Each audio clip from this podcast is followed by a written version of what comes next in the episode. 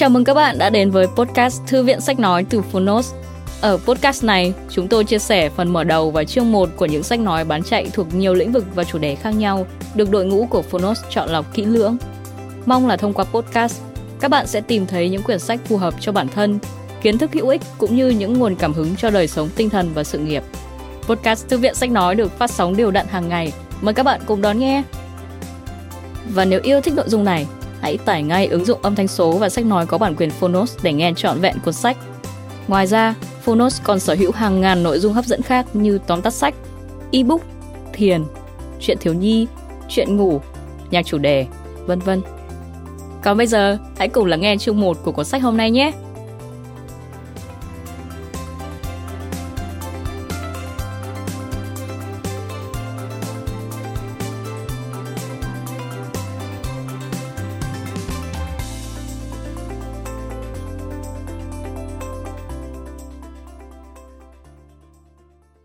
Bạn đang nghe từ Phonos. Đừng chết bởi canxi. Tác giả Thomas E. Levy Người dịch Ngô Vân, Bảo Vân, Tùng Ca Độc quyền tại Phonos Phiên bản sách nói được chuyển thể từ sách in theo hợp tác bản quyền giữa Phonos với công ty cổ phần sách Thái Hà.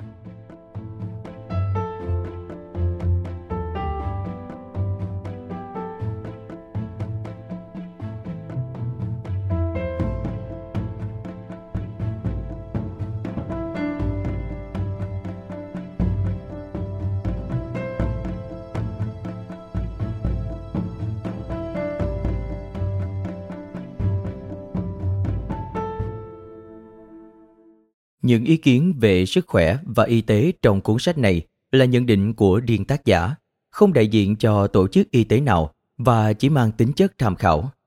Chúng tôi tin rằng cuốn sách này cần được xuất bản để tạo điều kiện cho độc giả có cơ hội tiếp cận những thông tin đa chiều trong lĩnh vực sức khỏe.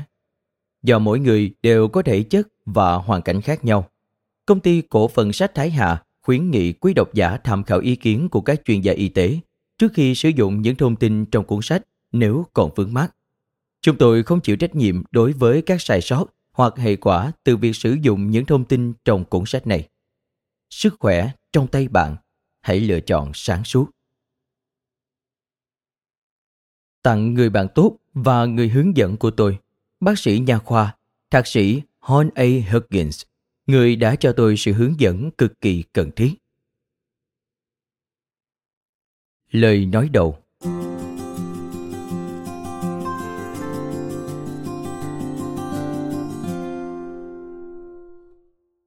20 năm trước, ở tuổi 43, tôi vẫn áp dụng những phương pháp truyền thống của khoa tim mạch, chẩn đoán đầu thắt ngực, thực hiện chụp động mạch và nông mạch vành, và đôi khi chỉ định bệnh nhân phẫu thuật bắt cầu động mạch vành.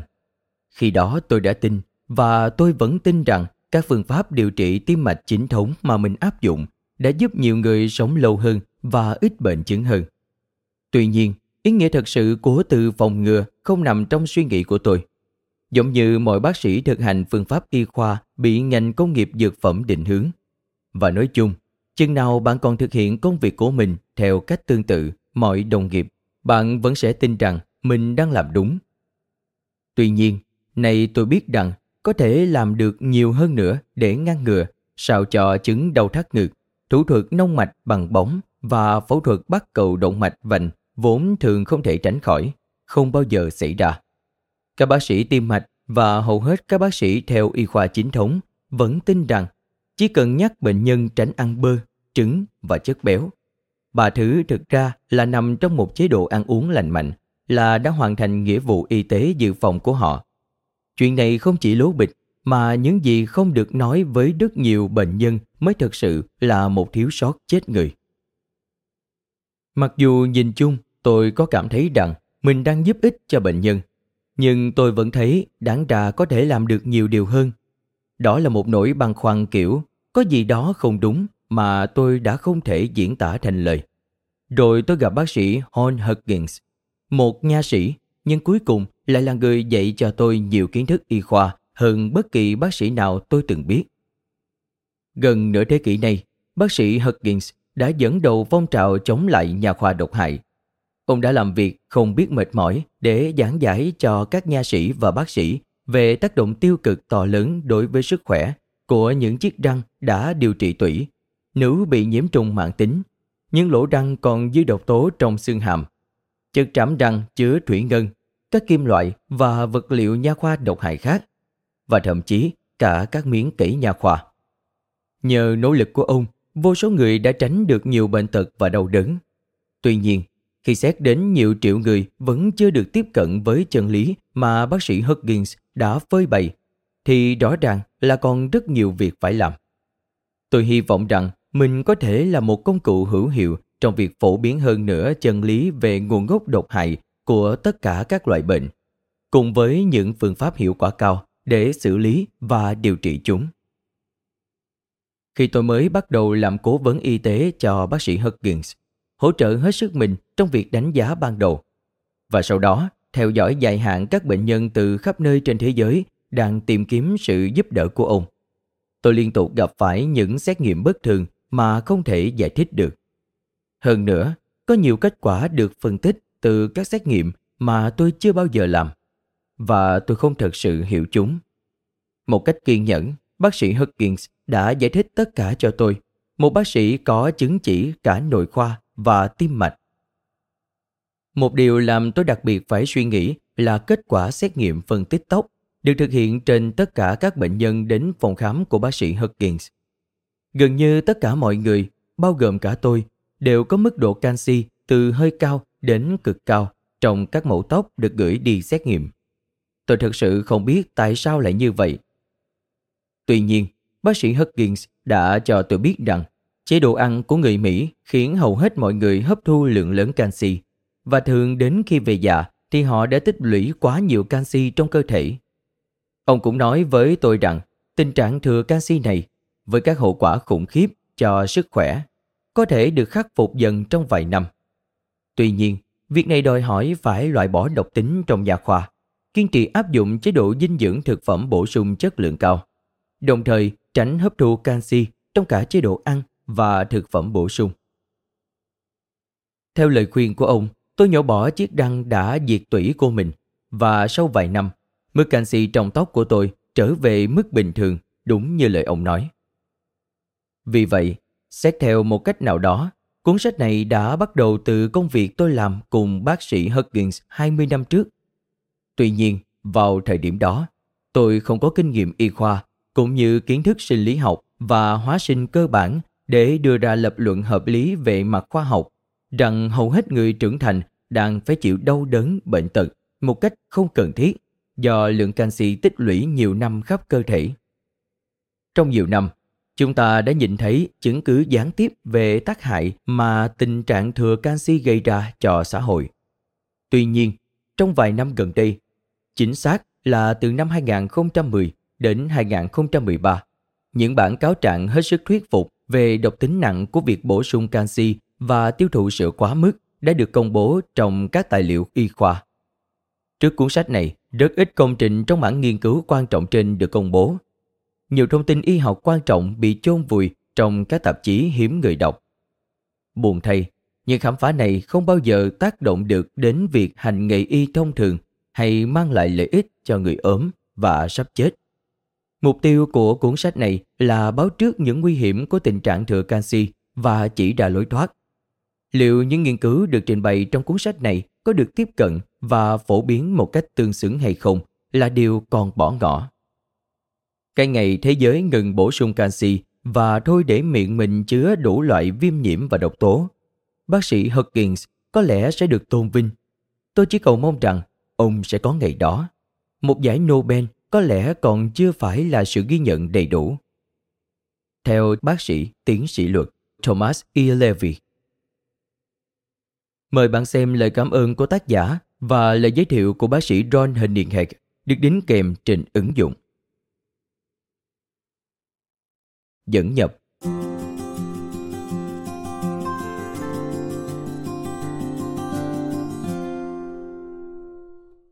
Này chúng ta đều biết rằng kiến thức địa chất được công nhận trong thời đại của Christopher Columbus đã được xây dựng trên nền tảng không vững chắc.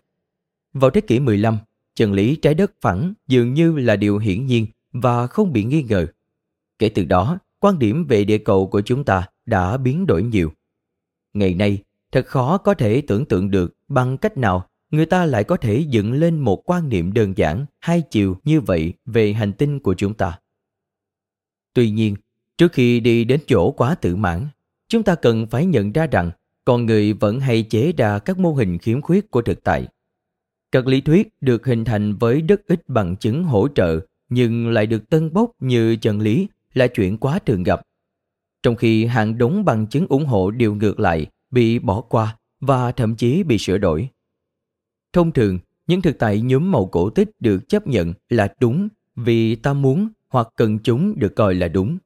Việc quá phổ biến là nhiều nhà khoa học và cả những người không chuyên mạo hiểm danh tiếng chuyên môn và cá nhân của họ để trung thành với những kết luận đã được định trước. Ngay cả sau khi chân lý không thể bác bỏ của họ được chứng minh là sai. Canxi cũng rơi vào một trường hợp như thế. Chúng ta được dạy một cách võ đoán như một kiến thức y học hiển nhiên rằng cách phòng ngừa và điều trị tốt nhất cho chứng loãng xương là tăng lượng canxi nạp vào. Đúng là xương có hàm lượng canxi lớn. Cũng đúng là khi bị loãng xương thì xương mất đi một lượng canxi đáng kể. Chỉ dựa trên hai sự việc riêng rẽ này, người ta kết luận rằng tăng tiêu thụ canxi sẽ ngăn ngừa và có thể đảo ngược tình trạng này. Thật không may, điều đó hoàn toàn sai. Canxi rất cần thiết cho hoạt động của cơ thể. Đó không phải là điều cần bàn cãi. Các nghiên cứu và kết luận được trình bày trong cuốn Đừng chết bởi canxi không nhằm kích động một cuộc thánh chiến chống lại chất dinh dưỡng thiết yếu này. Mục đích của cuốn sách là phơi bày mối nguy hiểm thật sự và nghiêm trọng từ việc nạp quá nhiều canxi vào cơ thể. Cũng giống như sắt và đồng, canxi là tuyệt đối cần thiết cho sức khỏe. Tuy nhiên, nạp quá mức ba thành phần dinh dưỡng này thì lại rất độc hại. Thiếu hụt các chất dinh dưỡng trên chắc chắn là điều không ai mong muốn. Thế nhưng chỉ rất ít người Mỹ gặp phải tình trạng này. Một nỗi sợ hãi phi lý về tình trạng thiếu hụt vốn hiếm gặp và dễ điều trị như vậy không thể là cái cớ để thường xuyên nạp vào cơ thể lượng chất dư thừa cực kỳ độc hại. Hầu hết, chúng ta đang gặp một loạt các vấn đề sức khỏe vì lựa chọn thực phẩm và lối sống không tốt. Chịu ảnh hưởng của những thứ được công nhận rộng rãi là chế độ ăn lành mạnh. Thực đơn điển hình của người Mỹ chứa đầy những thực phẩm bảo hòa canxi. Tồi tệ hơn, dân Mỹ còn thường được khuyên rằng mọi người, nhất là phụ nữ sau mãn kinh, nên tăng cường lượng canxi nạp vào hàng ngày bằng cách bổ sung canxi. Chính điều này làm tăng đáng kể tỷ lệ đau tim, suy thận, đột quỵ và các hậu quả không mong muốn khác. Tình trạng thật sự thiếu hụt canxi trong toàn bộ cơ thể hầu như không tồn tại. Nhưng tình trạng dư thừa quá nhiều canxi lại rất phổ biến và cực kỳ độc hại. Nó chắc chắn dẫn đến bệnh tật và tử vong sớm. Ngoài ra, việc triệt bỏ lượng canxi dư thừa tồn động lâu dài trong cơ thể là một quá trình khó khăn và phức tạp. Thực ra, lượng canxi cần thiết cho tế bào hoạt động khỏe mạnh là vô cùng nhỏ so với lượng canxi được tìm thấy trong xương. Hầu hết người trưởng thành không có nhu cầu nạp nhiều canxi và càng có tuổi thì lượng canxi cần thiết giảm càng nhanh vì họ đã tích lũy được lượng canxi đáng kể. Giống như sắt và đồng, chỉ cần có nồng độ nhích nhẹ qua mức cần thiết là canxi nhanh chóng trở nên độc hại. Hầu như không có ngoại lệ, những người bị loãng xương đều có lượng canxi dư thừa độc hại bên ngoài mô xương. Chỉ riêng thực tế này đã nêu bật sai lầm của việc bổ sung canxi trong điều trị loãng xương. Chính lượng canxi dư thừa nạp qua đường tiêu hóa này cùng với canxi được giải phóng thường xuyên từ xương loãng gây ra mối đe dọa nguy hiểm nhất đối với sức khỏe và tính mạng khi nó đi vào và di chuyển quanh tất cả các tế bào trong cơ thể, thúc đẩy bệnh tật ở bất cứ nơi nào nó tích tụ. Những bệnh đáng chú ý bao gồm bệnh tim mạch, huyết áp cao, đột quỵ và ung thư. Tuy nhiên, sự thật là nó gây ra và đẩy nhanh tất cả các bệnh thoái hóa mạng tính.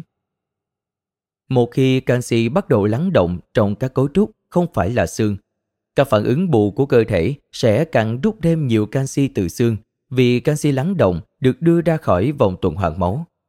Điều này lại càng thúc đẩy việc kê đơn bổ sung canxi. Do đó, càng làm tăng lượng chất lắng động gây hại cho sức khỏe trong khắp cơ thể. Khi đã xuất hiện trạng thái thừa canxi trên khắp cơ thể, bất kỳ lượng canxi thêm vào nào cũng là quá nhiều vì nó thúc đẩy chức năng bất thường ở cấp độ tế bào, tuyến và cơ thể. Đó là lý do phải ngừng bổ sung canxi, cắt giảm chế độ ăn thừa canxi và tránh tất cả các loại thực phẩm giàu canxi, tăng cường vitamin D. Trong các phần tiếp theo, bạn sẽ gặp bằng chứng thật sự đáng kinh ngạc cho thấy tính độc hại của tình trạng thừa canxi vốn tồn tại ở hầu hết người lớn tuổi hiện nay. Bạn sẽ biết tại sao canxi bổ sung không giúp trị chứng loãng xương, mà thực ra còn làm trầm trọng thêm tất cả các loại bệnh thoái hóa mạng tính đã biết.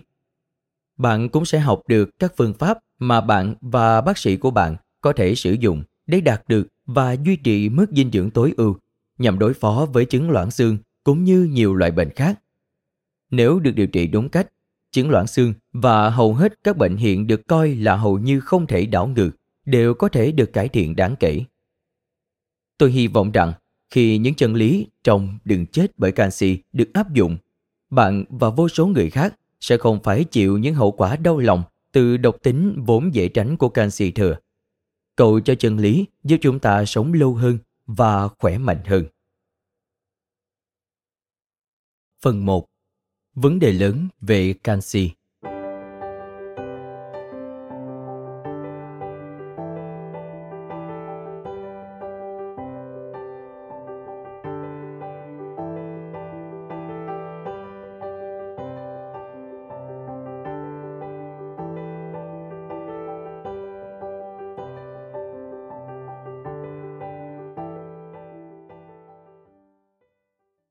Chương 1 Canxi có thực sự là một sát thủ?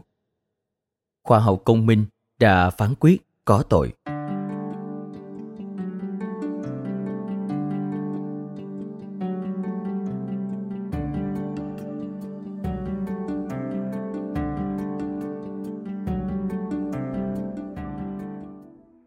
Việc tố cáo những tác động độc hại của canxi thừa chắc chắn sẽ gây ra cơn bão tuyên truyền ầm ĩ ngành công nghiệp sữa, giới chức y tế và các công ty thực phẩm bổ sung đã đầu tư không biết bao nhiêu mà kể thời gian, tiền bạc và nhân lực để quảng bá tính cần thiết của việc tăng cường tiêu thụ canxi, cũng như quảng bá thực phẩm bổ sung canxi nhằm phòng ngừa và điều trị loãng xương. Việc ám chỉ canxi, một chất dinh dưỡng vốn được công nhận rộng rãi là tốt, là nguyên nhân gây bệnh và làm tử vong sẽ kích thích sự trả đũa từ những người bị đe dọa thiệt hại về danh tiếng và tài chính. Tại thời điểm viết cuốn sách này, rất ít người xem xét đến khả năng rằng bất kỳ ai, đặc biệt là người cao tuổi, đều có thể đang mắc bệnh do dư thừa canxi độc hại. Thậm chí, họ còn tiếp tục thêm liều và dùng quá liều. Những cảnh báo nhấn mạnh và thường xuyên lặp đi lặp lại từ các bác sĩ, báo chí phổ thông, ngành công nghiệp sữa và các nhà cung cấp thực phẩm bổ sung khẳng định rằng thiếu canxi là một vấn đề phổ biến và gần như luôn gặp phải ở phụ nữ mãn kinh và nam giới có tuổi. Bằng chứng được cung cấp trong chương này cho thấy điều ngược lại mới là đúng. Theo định nghĩa, loãng xương là tình trạng thoái hóa của xương liên quan đến sự thiếu hụt canxi đáng kể trong chất nền xương. Bằng cách nào đó, việc quan sát thấy tình trạng thiếu canxi trong xương loãng được nâng lên thành bằng chứng cho tình trạng thiếu canxi chung trong toàn cơ thể. Tuy nhiên, bằng chứng khoa học đã vẽ nên một bức tranh rất khác. Đó là mức độ thiếu canxi trong xương loãng thực ra là một chỉ số về lượng canxi thừa đang trú ngụ ở những mô không phải xương. Vấn đề thực sự không phải là sự thiếu canxi trong chế độ ăn, mà đúng hơn là sự dịch chuyển canxi từ xương đến các vùng khác trong cơ thể. Đối với tuổi thọ và sức khỏe của người lớn tuổi, sự lan tràn khắp cơ thể của canxi thừa là điều đáng quan ngại hơn nhiều so với bất kỳ vấn đề nào liên quan đến loãng xương. Tăng lượng canxi nạp vào chẳng những không cải thiện được độ chắc của xương mà còn gây dư thừa canxi ở mọi nơi trong cơ thể. Canxi thừa trong những mô không phải xương đã được chứng minh là làm tăng tỷ lệ tử vong do mọi nguyên nhân. Không chỉ vậy, nó đặc biệt liên quan đến nguy cơ tử vong cao hơn hẳn do hai căn bệnh gây tử vong nhiều nhất nước Mỹ, bệnh động mạch vành và ung thư. Hãy xem xét bằng chứng mang tính cảnh tỉnh này. canxi thừa thúc đẩy bệnh tim mạch. Khả năng bạn bị đau tim tăng 30% và khả năng bị đột quỵ tăng đến 20% nếu nạp thêm 500mg canxi hoặc nhiều hơn mỗi ngày. Đó là kết quả có được từ một đánh giá toàn diện dựa trên 15 cuộc điều tra lâm sàng độc lập. Các nhà nghiên cứu thực hiện đánh giá báo cáo rằng các đối tượng sử dụng thực phẩm bổ sung canxi 500mg trở lên mỗi ngày có nguy cơ đau tim cao hơn từ 27 đến 31% và nguy cơ đột quỵ cao hơn từ 12 đến 20%. Một nghiên cứu có hơn 61.000 người tham gia được quan sát trong khoảng thời gian 19 năm kết luận rằng những người có lượng canxi nạp vào hơn 1.400mg một ngày có nguy cơ tử vong do bệnh tim mạch nói chung tăng ở mức đáng báo động là 40% và có nguy cơ tử vong do giảm lưu lượng máu đến cơ tim, tức bệnh tim thiếu máu cục bộ, tăng 114%. Một thử nghiệm lâm sàng khác gần đây đã so sánh những người thường xuyên bổ sung canxi với những người không sử dụng thực phẩm bổ sung. Các nhà nghiên cứu này cũng kết luận rằng, những người dùng thực phẩm bổ sung có nguy cơ đau tim tăng đáng kể. Nghiên cứu tương tự còn cho thấy, bổ sung canxi làm tăng đáng kể mức cholesterol tổng ở phụ nữ mãn kinh. Tổng lượng cholesterol thường là một yếu tố quan trọng để đánh giá nguy cơ mắc bệnh động mạch vành. Phụ nữ mãn kinh khỏe mạnh có dùng thực phẩm bổ sung canxi là đối tượng của một nghiên cứu dân số lớn kéo dài trong 5 năm. Các điều tra viên đã báo cáo sự gia tăng đáng kể của tỷ lệ biến chứng tim mạch, chẳng hạn như đau tim và đột quỵ. Lượng canxi nạp vào cao hơn còn liên can hơn nữa bởi các biến chứng tim mạch này, thậm chí còn rõ rệt hơn ở những phụ nữ cho biết rằng đã tuân thủ nghiêm ngặt việc sử dụng thuốc, tức là tổng lượng canxi họ tiêu hóa lớn hơn. Có lẽ còn nhiều bằng chứng thuyết phục hơn được tìm thấy thông qua việc sử dụng chụp các lớp vi tính, chụp CT. Công cụ chẩn đoán hiệu quả này sử dụng công nghệ máy tính và tia X để tạo ra các lát cắt ngang hoặc hình ảnh của các cấu trúc cơ thể. Chụp CT cho thấy hơn 1 phần 3 người Mỹ trên 45 tuổi có dấu hiệu vôi hóa động mạch. Tuổi càng lớn, tỷ lệ này càng tăng mạnh. Và phải nói là tăng vọt ở phụ nữ mãn kinh cũng như ở nam giới thiếu hụt testosterone. Về bản chất, hiện tượng vôi hóa động mạch có liên quan đến bệnh mạch vành tới mức việc đo vôi hóa trong các mạch này được sử dụng để đánh giá quá trình tiến triển bệnh. Một nghiên cứu năm 1990 đã nhấn mạnh rằng hàm lượng canxi trong mảng bám động mạch tăng lên khi mảng bám đó phát triển. Dấu hiệu sớm nhất có thể thấy rõ của sơ vữa động mạch xuất hiện dưới dạng các vệt mỡ trong thành động mạch. Các điều tra viên báo cáo rằng các vệt mỡ này có lượng canxi nhiều gấp 13 lần so với các mô động mạch khỏe mạnh. Các mảng phát triển ở mức độ vừa phải có lượng canxi nhiều gấp 25 lần so với bình thường và các mảng phát triển hết cỡ có lượng canxi nhiều gấp 80 lần. Khoảng 50% trọng lượng khô của các mảng tiến triển là muối canxi. Ở các giai đoạn đầu của sơ vữa động mạch, xuất hiện đầy cholesterol, trong khi các mảng tiến triển rất giàu canxi. Các điều tra viên khác cũng báo cáo rằng bệnh nhân lớn tuổi có hàm lượng canxi trong mảng sơ vữa động mạch cao hơn so với bệnh nhân trẻ. Điều này rõ ràng phù hợp với mức độ tiêu hóa canxi thừa ngày càng gia tăng ở bệnh nhân lớn tuổi. Cũng có bằng chứng cho thấy canxi đóng vai trò quan trọng trong giai đoạn đầu phát triển sơ vữa động mạch, ngay cả khi chỉ số vôi hóa động mạch vành bằng không Mảng bám không chỉ tồn tại ở những người có chỉ số vôi hóa bằng không, mà sự phân bố các mảng bám cũng tương tự như tình trạng quan sát thấy ở bệnh nhân có mảng bám bị vôi hóa. Điều này rõ ràng gợi ý rằng một người trẻ hơn có mảng bám vẫn nên có cùng những quan ngại về tình trạng dư thừa canxi, vì canxi dường như đóng vai trò quan trọng trong giai đoạn phát triển sớm của mảng bám, trước khi mảng bám cuối cùng phát triển đến mức có thể được phát hiện qua chụp CT. Mảng bám không đột nhiên xuất hiện cùng tải lượng canxi dễ phát hiện mà không có một giai đoạn phát triển trước đó khi không thể phát hiện được nó. Chỉ số vòi hóa mạch vành bằng không là điều ấn tượng ở một người 80 tuổi. Nhưng ở một người 40 tuổi, nó cần phải được liên kết với các dữ liệu phòng thí nghiệm và quan sát lâm sàng khác. Nếu người trẻ hơn này có tải lượng canxi tối thiểu và chỉ số vòi hóa động mạch vành bằng không, thì cũng đừng cho rằng không cần điều chỉnh lối sống. bởi giai đoạn tích lũy canxi có thể phát hiện được, hẳn có thể đã bắt đầu.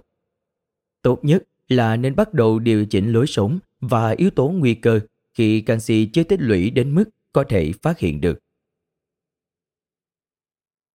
Canxi thừa thúc đẩy ung thư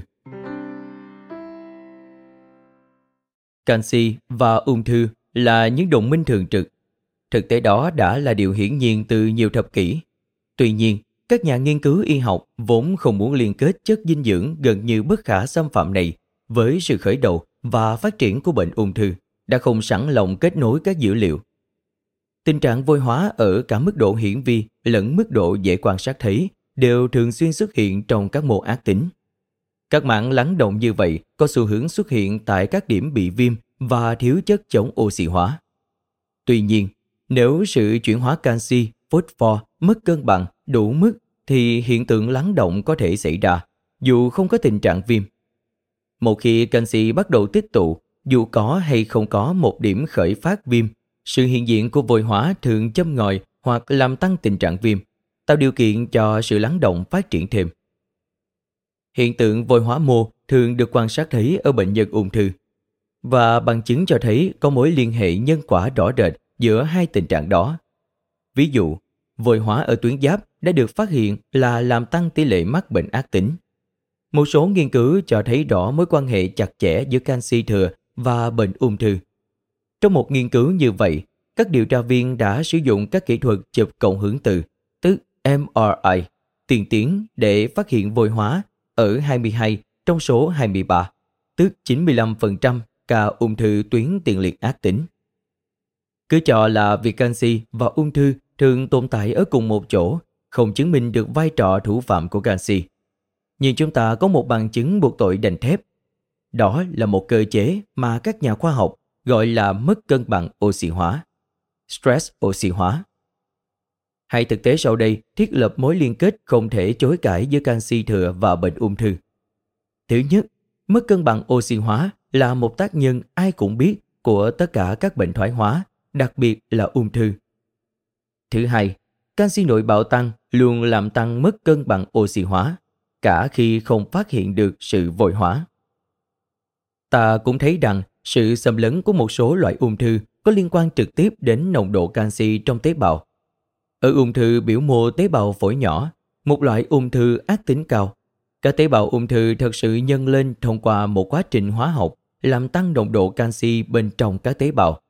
Một số nhà nghiên cứu đã chứng minh rằng khi nồng độ canxi nội bào tăng, tính chất xâm lấn của ung thư cũng tăng, dẫn đến di căn. Một nghiên cứu khác cho thấy mối tương quan mạnh mẽ giữa khối lượng xương và nguy cơ mắc bệnh ác tính. Những phụ nữ có khối lượng xương cao nhất được phát hiện có nguy cơ mắc ung thư vú cao hơn. Điều thú vị là không ai trong số các tác giả này giải thích thỏa đáng được làm sao mà khối lượng xương cao hơn lại có thể là điều không mong muốn. Và hơn nữa, làm sao nó có thể liên quan đến sự phát triển của ung thư vú. Khi xem xét ba mối quan hệ khác thì xuất hiện một cơ chế dễ hiểu và có khả năng xảy ra. Thứ nhất, chỉ số khối lượng xương cao không nhất thiết đồng nghĩa với xương khỏe mạnh hơn, mà lại gợi ý rằng những phụ nữ có khối lượng xương cao nhất là những người tiêu hóa và bổ sung nhiều canxi nhất và do đó có xu hướng thừa canxi ở mức cao nhất. Thứ hai, liên tục ở tình trạng thừa canxi dẫn đến kết quả là sự lắng động canxi trong các mô không phải xương, trong đó có vú. Phụ nữ bị ung thư vú thường có vôi hóa thô và vi vôi hóa trên nhũ ảnh.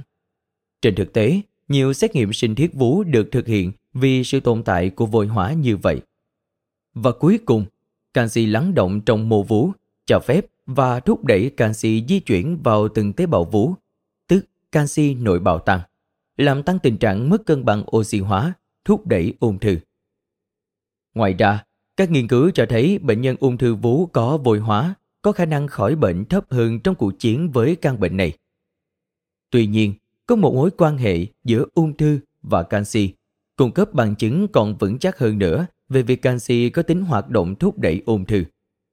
Các tế bào ung thư dường như cần hoặc ít nhất là muốn có được. Lượng canxi nội bào tăng cao.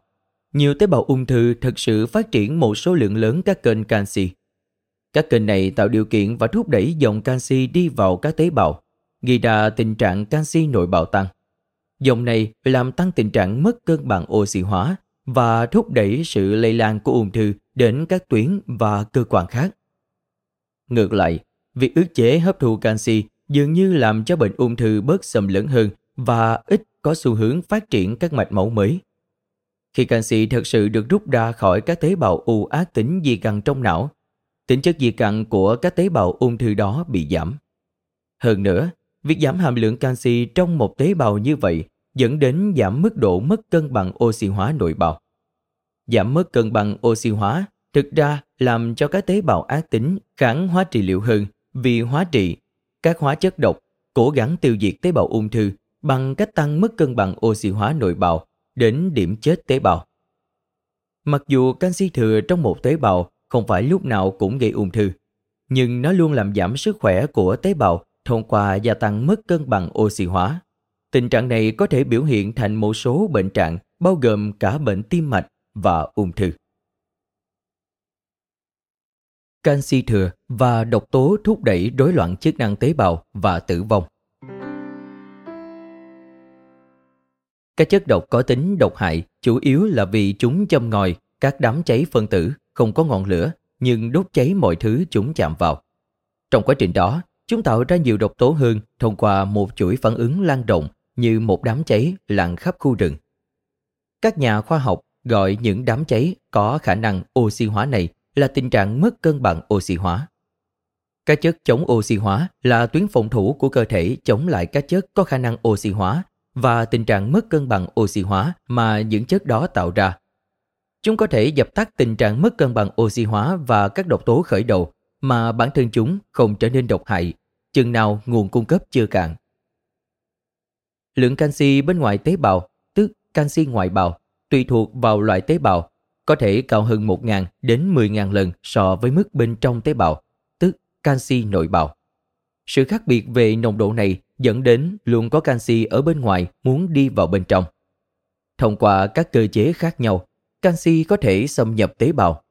Sau khi đi vào, nếu nồng độ canxi duy trì ở mức quá cao, một loạt phản ứng sẽ đẩy các tế bào đến sự chết tế bào được lập trình, hay còn gọi là chết đụng tế bào, hoặc sự phá hủy tế bào hoàn toàn, hay còn gọi là hoại tử. Bằng chứng rõ ràng cho thấy một số độc tố mà ta đã biết tạo điều kiện thuận lợi cho canxi đi qua màng tế bào. Ví dụ, formaldehyde làm mức canxi nội bào tăng cực nhanh. Phơi nhiễm methyl mercury, một dạng thủy ngân đặc biệt độc hại, cũng tạo điều kiện cho canxi xâm nhập tế bào, cuối cùng dẫn đến gia tăng sự chết rụng tế bào. Arsen dẫn một dòng canxi đi vào tế bào. Nồng độ glucose tăng cao, như quan sát thấy ở bệnh tiểu đường, tự nó đã có hại. Nhưng nó dường như còn gây chết tế bào qua việc làm tăng mức độ canxi nội bào. Như đã đề cập trước đây, sự gia tăng canxi nội bào ở nhiều tế bào ung thư được nuôi dưỡng bằng một số lượng lớn kênh canxi trong các tế bào đó. Thuốc chẹn kênh canxi là những tác nhân cản trở canxi xâm nhập các tế bào thông qua các kênh này. Và với tác động như vậy, chúng có thể ngăn chặn sự xuất hiện một số tình trạng bệnh. Chẳng hạn, thuốc chẹn kênh canxi ngăn chặn sự xuất hiện của các rối loạn thần kinh ở những con chuột phơi nhiễm một độc tố mạnh, methyl mercury. Và ngay cả khi không có độc tố, mức độ canxi nội bào cao vẫn làm khởi phát tổn thương tế bào và sự chết tế bào ở tế bào thần kinh. Ngay cả khi không có sự phơi nhiễm độc tố đã biết, mức độ canxi tăng cao liên tục trong tế bào dường như là mẫu số chung cho hầu hết, nếu không nói là tất cả, các dạng tổn thương và chết tế bào do oxy hóa. Chính qua quá trình này mà sự gia tăng đều đặn của canxi nội bào đóng vai trò quan trọng trong các bệnh thần kinh thoái hóa như bệnh Lou Gehrig, tức bệnh sơ cứng teo cơ một bên, hay bệnh ALS, bệnh Parkinson, bệnh Alzheimer. Canxi thừa làm tăng tỷ lệ tử vong do mọi loại bệnh. Như đã trình bày, chỉ số vôi hóa động mạch vành đã được chứng minh là có thể dự đoán một cách đáng tin cậy các biến chứng tim và nguy cơ tử vong tăng do đầu tim. Tuy nhiên, cùng những chỉ số này cũng dự đoán chính xác nguy cơ tử vong do mọi nguyên nhân. Khi chỉ số canxi tăng, bắt đầu ở các mức canxi không thể phát hiện. Tỷ lệ tử vong do mọi nguyên nhân cũng tăng.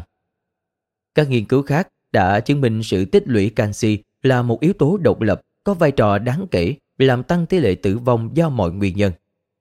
Một nghiên cứu công bố gần đây được thực hiện trong khoảng thời gian 8 năm đã tìm thấy mối liên hệ chặt chẽ giữa mức canxi tăng và tỷ lệ tử vong do mọi nguyên nhân.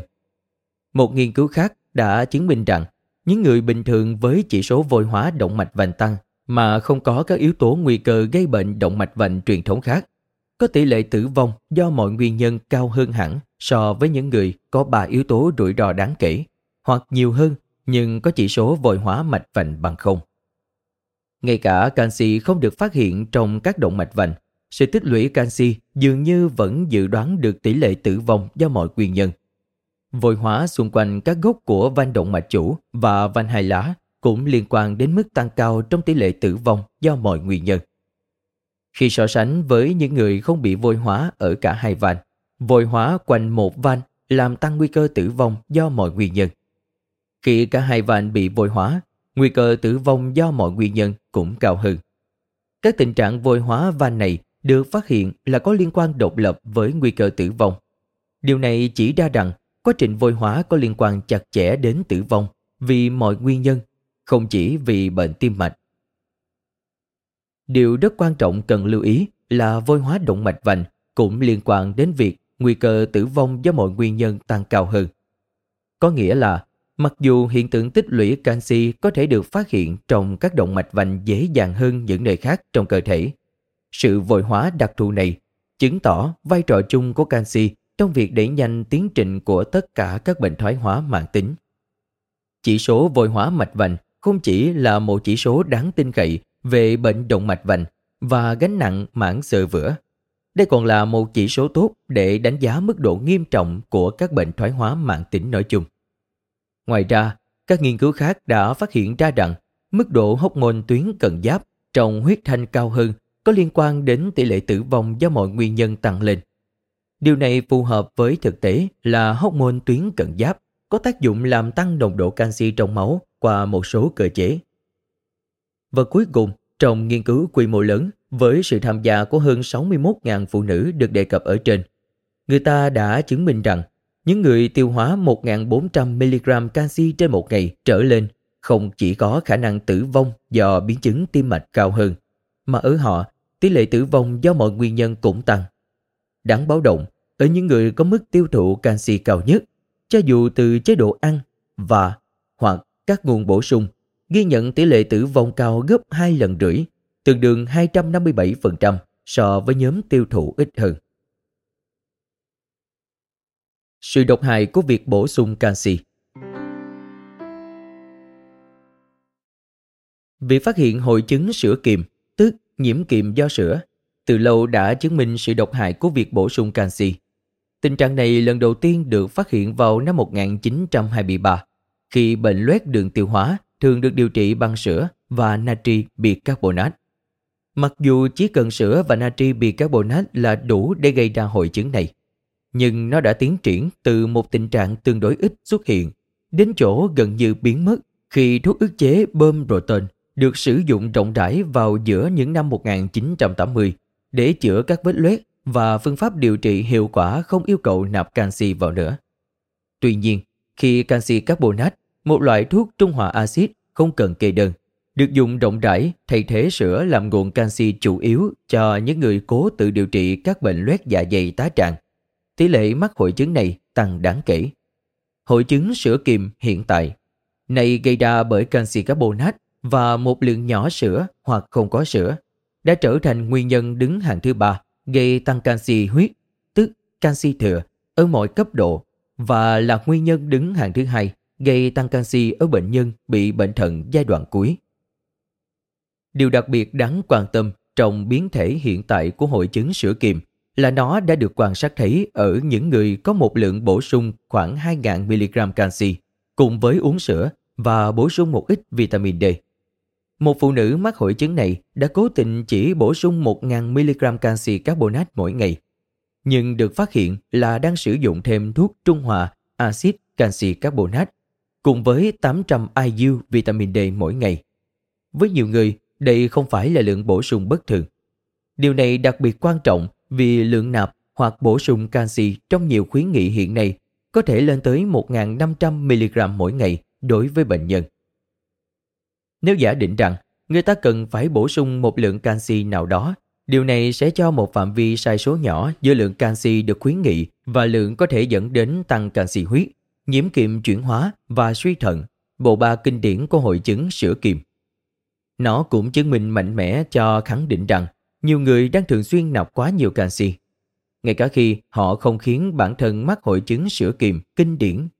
Rõ ràng là những người đó có thể thúc đẩy tình trạng dư thừa canxi khi kết hợp một liều vitamin D tương đối kiềm tốn với việc bổ sung canxi thông thường. Cảm ơn các bạn vì đã lắng nghe podcast Thư viện Sách Nói. Podcast này được sản xuất bởi Phonos, ứng dụng âm thanh số và sách nói có bản quyền dành cho người Việt. Hẹn gặp lại các bạn ở những tập tiếp theo.